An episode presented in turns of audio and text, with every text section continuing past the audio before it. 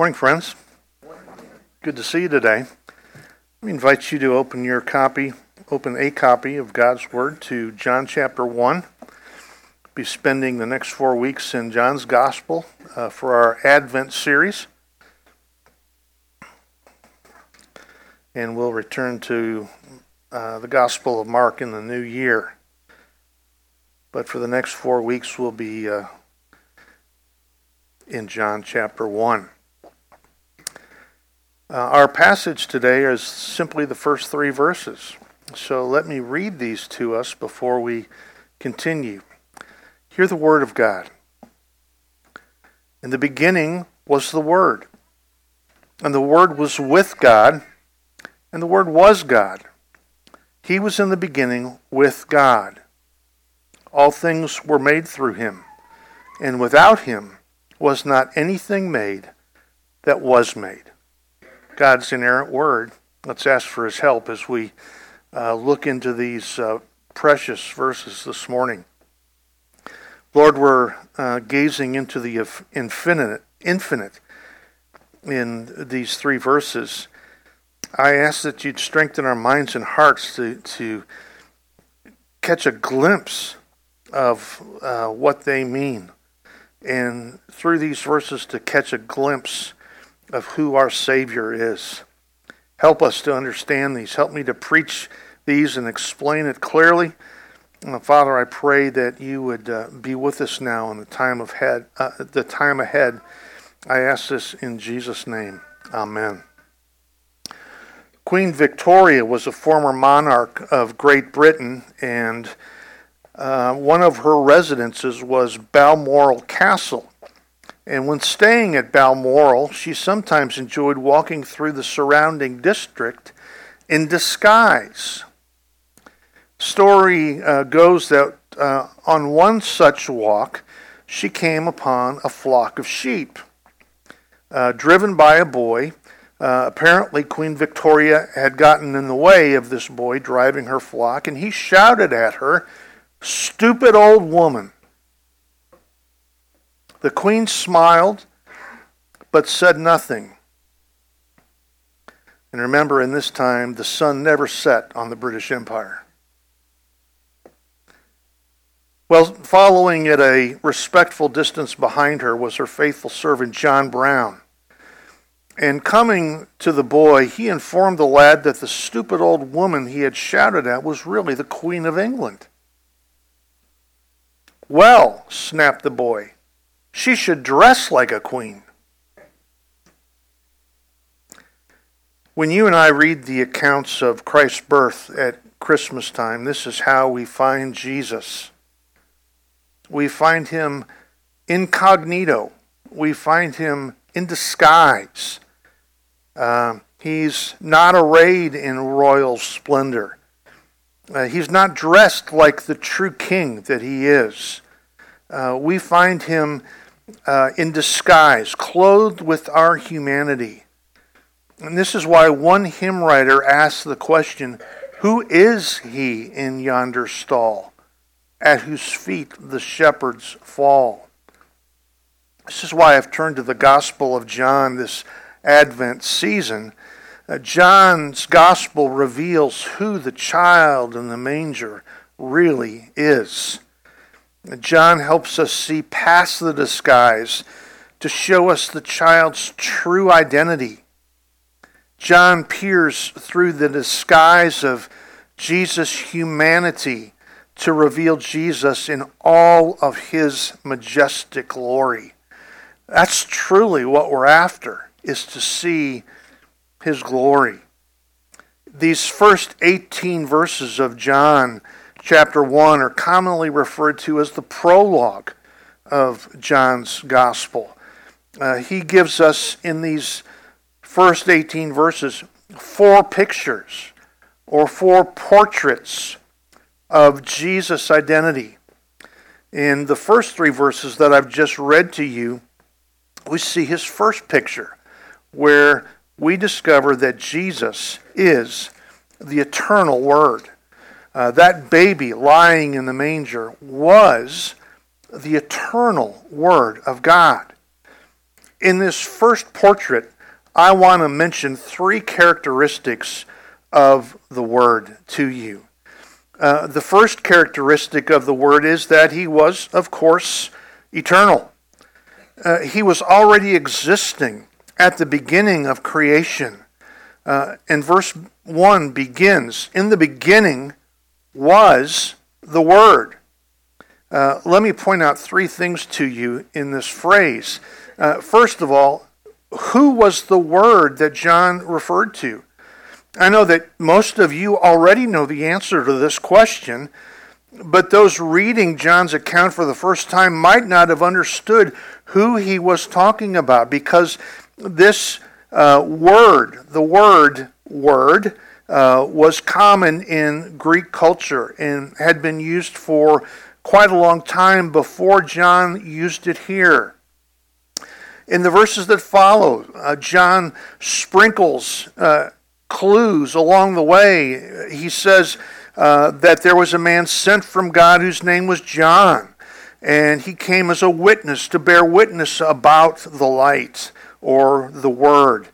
And he continues uh, sprinkling clues, referring to the word in different ways, and doesn't name him by name until we get to verse 17, which says, For the law was given through Moses, grace and truth came through Jesus Christ. But why does John call him the Word? Uh, a term you're probably familiar with. Well, as I mentioned, uh, this was a common word in the Greek language. It's the, it's the word logos. And long before John ever applied this term to Christ, it had been used by Greeks to describe thought or reason. John is using it, however, in a different sense. John is using it to indicate that Jesus Christ was the ultimate expression of God. Uh, Jesus was the one who revealed what God was like. How do you and I express ourselves? We express it through what we say, we express it through our words. And in a similar way, God the Father expresses who He is through the Word. Consider um, these cross references. Let me mention some of them uh, to you. If you'd glance all the way down to verse 18, I don't have them on slides today. I'm, I apologize for that. Verse 18 No one has ever seen God. The only God who is at the Father's side, he has made him known. We would have not known what God was like without Jesus Christ literally made him known means he has exegeted him. Exegesis is drawing out the truth of a Bible passage and explaining it. It's what I'm trying to do right now. And John tells us that this is what Christ has done with God the Father. He has drawn out and explained the essential nature of God to us. There's another passage that describes this same truth, and it's found in the book of Hebrews. Let me read you uh, two or three verses from Hebrews uh, chapter 1. Familiar verses to many of us. Listen to this. Uh, long ago, at many times and in many ways, God spoke to our fathers by the prophets.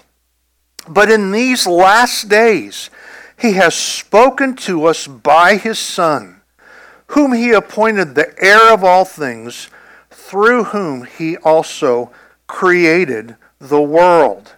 He is the radiance of the glory of God and the exact imprint of his nature. One theologian says, uh, translates this, translates this, he is the exact duplicate of his nature. Uh, the word uh, uh imprint is uh, the Greek word character. It referred to an impression left by an engraving tool or the impression on a coin. And so you and I would say that a U.S. quarter is the exact imprint of George Washington. But the difference here is that Christ doesn't give the exact imprint of God's physical resemblance. After all, no one has seen him at any time. He is the exact imprint of God's nature. Uh, Jesus made visible the invisible attributes of God. There's another cross reference that we just read a moment ago in our scripture reading, and that's Colossians 1:15, where we read, "He is the image of the invisible God." And that's the word from what we get the English word icon. Uh, an icon we think of as a statue, something that represents something else, an object formed to resemble someone. Uh, Colossians says that Christ is uh, the image of God, represents what God is like.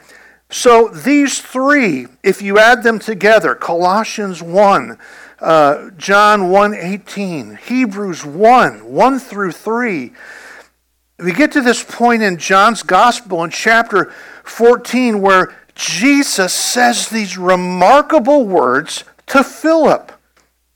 Philip, who had wanted to see God the Father, asked the Lord in John 14 8, Lord, show us the Father, and it is enough for us.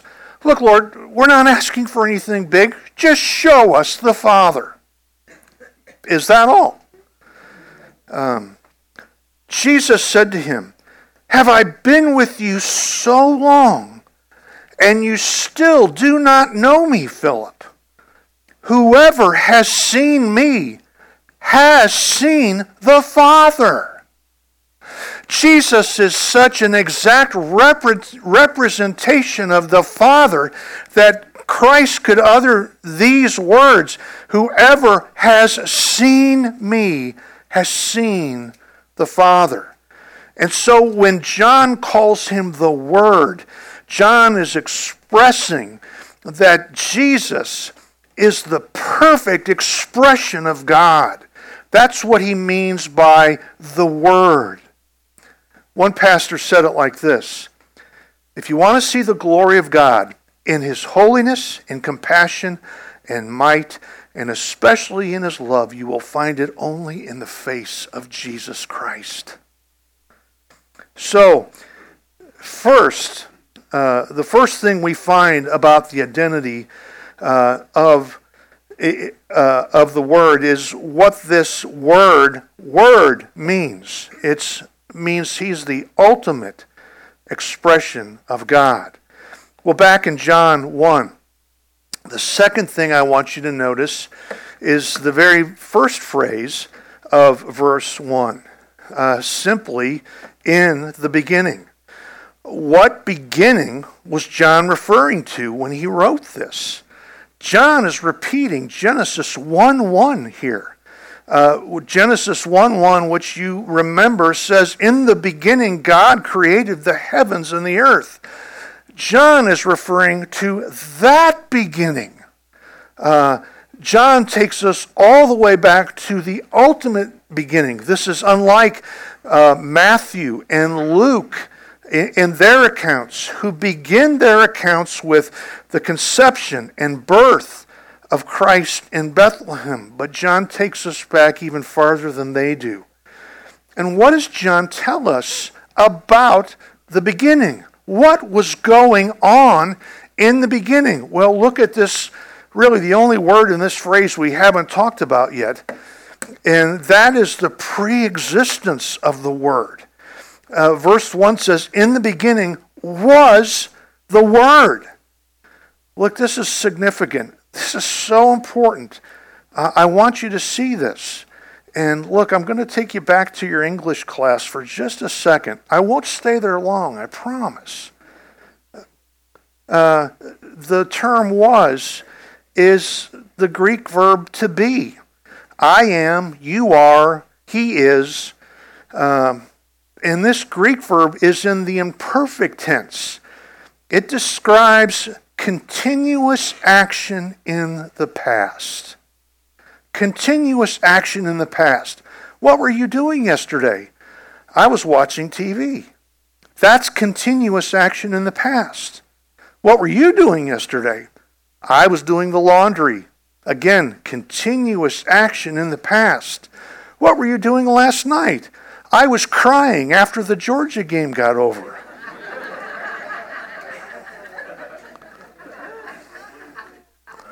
Let's make the transition though. What was the Word doing in the beginning? He was existing.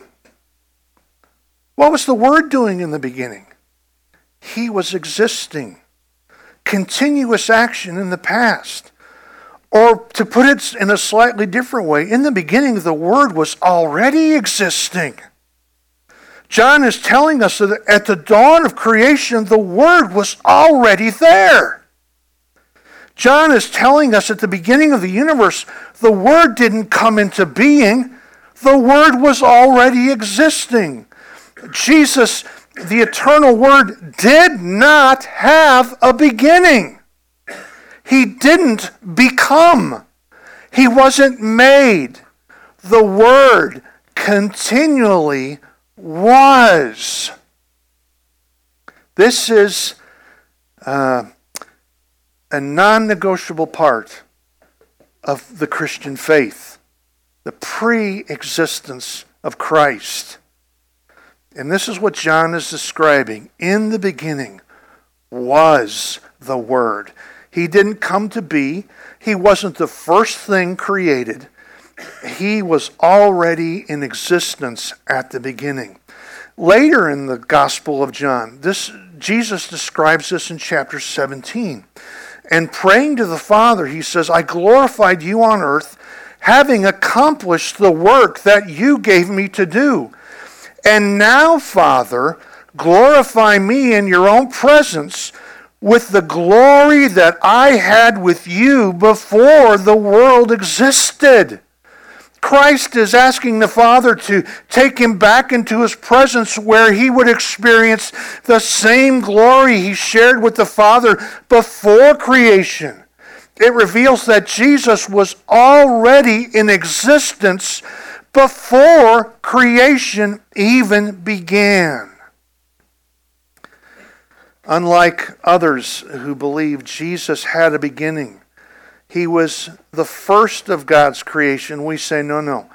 Jesus has always existed. He is the eternal Word, the eternal Son of God. And one scholar says, without apology or qualification, John goes back in time beyond Bethlehem, where Jesus was born, Bethlehem, that is, and Nazareth, where he was conceived. Indeed, back beyond the beginning of time itself, and allows us a glimpse of a glorious person who has an eternal existence. So, the first characteristic of the Word John describes in this portrait is that the Word was eternal. Jesus Christ is the eternal Word. Which brings us to a second characteristic in our portrait. Not only was he the eternal Word, Secondly, the second characteristic of the Word that he describes is that he was the divine Word. Jesus Christ was the divine Word. Please understand, I'm not using the word divine in any way remotely similar to the way you and I use the word divine. Uh, I describe cheesecake with the word divine. I've never met a cheesecake I didn't like. Some of them have been divine. The one at Provino's is especially good. Uh, Provino's is open for lunch on Sunday, I believe. So, but we often use the word divine. You have a great evening. Oh, it was simply divine. You hear British people say it on TV. That's not at all what I mean. It means that Jesus was God. Uh, that's the sense that we're using it, that other uh, definition in Webster's dictionary, that it refers to God. And here we'll see Jesus was distinct from God, but equal to him. So let me mention two things about the divine word. First, it says that he was with God. As verse 1 goes on, in the beginning was the Word, and the Word was with God. Uh, there's a preposition with. Uh, it is the Greek word pros. It's used on a regular basis to express that one person is in the presence of another. Uh, that one person was face to face with another. Uh, it expresses personal relationship between two people. Uh, one Bible scholar writes the Word not only existed in the beginning, as we've already seen, but he existed in the closest possible connection with the Father. Another says the Word was with God in a special relationship of eternal fellowship in the Trinity.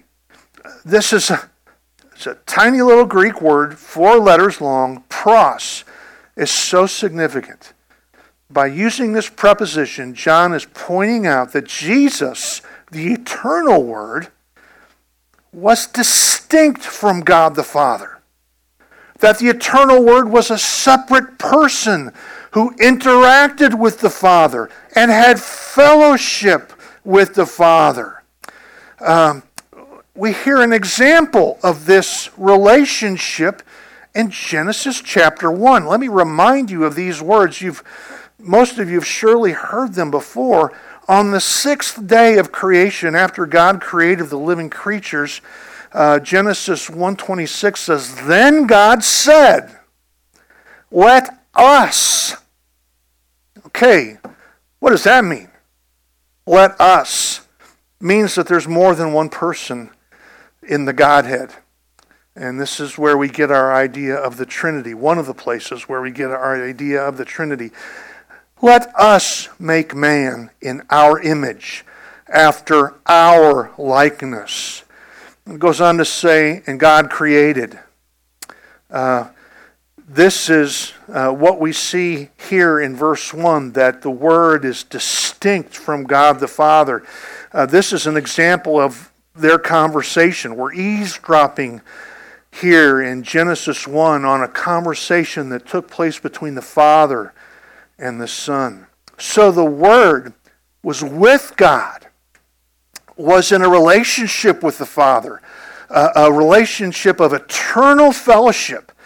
And the Word is a distinct person from the Father. But not only was the Word with God, it goes on to say the Word was God. Look at this again. And the Word was with God, and the Word was God. He was in the beginning with God. Uh, this is it's not just that Jesus was divine in the human sense. It's not just that he was supremely great. It's not just that Jesus was a godlike man. It's that Jesus was God. Uh, the grammar John uses in this phrase stresses the quality and the nature or the characteristics of someone. And in this phrase, John was saying that Jesus, the Word, had the same nature as God. All that could be said about the Father could also be said about God the Son the Word was God meant that Jesus, the Word, was equal in substance and being with the Father. There are many passages in the New Testament that uh, declare this same truth that Jesus was God. In particular, in the book of John, there are several. There are seven places in John's gospel where Jesus makes I am statements. Uh, remember, this is how God referred to himself in the Old Testament. Uh, in Exodus 3 at the burning bush, the Lord told Moses, I am who I am. And he said, Say this to the people of Israel I am has sent me to you. Listen to what, to what Jesus says in John 8 uh, in John 8:58 he said truly truly I say to you before Abraham was I am. Uh, when Jesus is walking on the water towards uh, the disciples who are in distress, fear not. It is I who they, that's how they translate it in the ESV. And what it says is, fear not. I am. Well, Pastor Rob, is that what Jesus meant when he said these things? Was he really identifying himself as the great I am of the Old Testament? Was he making himself equal with God? Really? Are you sure? I'm sure. And I'm sure because of what the eyewitnesses uh, did when Jesus said that. Uh, this is how the leaders of the Jews understood Jesus' words, because the very next verse, after he says, Before Abraham was, I am, it says, So they picked up stones to throw at him, but Jesus hid himself and went out of the temple. They were, they were going to kill him right there, uh, stone him to death, because he had made himself equal with God. There's another occasion where something similar happens. Jesus says this to the Jewish leaders. Uh, this is John 10, verse 30. I and the Father are one. The Jews picked up stones again to stone him. Jesus answered them, I've shown you many good works from the Father. For which of them are you going to stone me? The Jews answered him, It is not for a good work that we are going to stone you, but for blasphemy, because you, being a man, Make yourself God. And this is what we see throughout the, the New Testament. Um, in the upper room, where Jesus shows uh, Thomas uh, his hands in his side, and he replies, My Lord and my God. Uh, he's addressed as God, and he accepts that worship. Jesus is also shares some of the same titles that God the Father has. It's not just, just that Jesus was with God in the beginning, Jesus was God. Uh, he was God, equal in substance and being. Well, this brings us to a third. Uh, John describes the Word as the eternal Word. He describes it as the divine Word. And then the third characteristic that John describes is that he is also the creating Word. The creating Word. All things had their origin through Christ, and nothing was created apart from Him. So, just an underlying assumption, uh, we're chunking out the window any notion of macro evolution here, okay? Uh, this is clearly about creation, that uh, the world, the universe as you and I know it, know it was created by uh, an intelligent being. Uh, and we go further, though. Let me mention two two words in this uh, verse 3 to draw your attention to. Let me point out two things. The first I want you to take note of is the phrase all things. So look at verse 3 in your Bible. All things were made through him. Uh, all things includes the entire universe. Other than God, everything else in the universe was brought into existence. Christ did not have a beginning, the universe did. Other than God, everything had a beginning. Other than God, everything else was created and not eternal. Not only that, John states further that all things were made through Christ. Jesus was the agent of creation. God the Father carried out his plan of creation through his Son. 1 Corinthians 8 6 reveals this to us. Yet for us there is one God, uh, the Father, from whom are all things, and for whom we exist and one Lord Jesus Christ, through whom are all things, and through whom we exist. Again, this is from Colossians that we read uh, earlier. For by him all things were created in heaven and on earth, visible and invisible. Whether thrones or dominions or rulers or authorities, all things were created through him and for him. And he is before all things, and in him all things hold together. And then in Hebrews 1 2, that I already read to you earlier, but in these last days he has spoken to us by his Son, whom he appointed the heir of all things, through whom also he created the world. Let me remind you again of that conversation in Genesis chapter 1. Here's the full script now. Then God said, Let us make man in our image, after our likeness. And let them have dominion over the fish of the sea, and over the birds of the heavens, and over the livestock, and over, over all the earth, and over every creeping thing that creeps on the earth. So God created man in his own image. In the image of God, he created him. Male and female, he created them. So, what we're hearing is, is the plan of the Father in creation. Let us make man in our own image.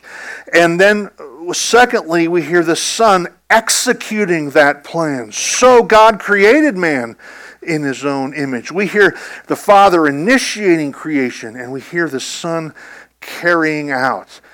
First, we discover that Christ is the agent of creation uh, through whom God created all things. All things were created through him and for him.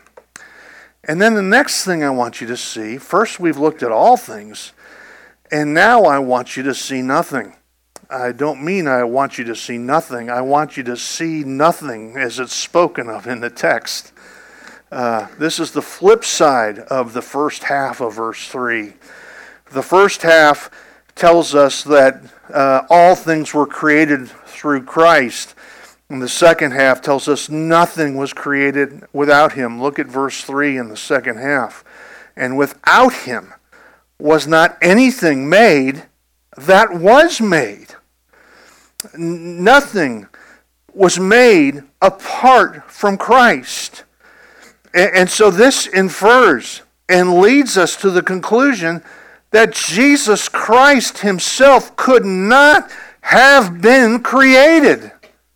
Christ is not a created being. How do we know that? Because Christ created all things.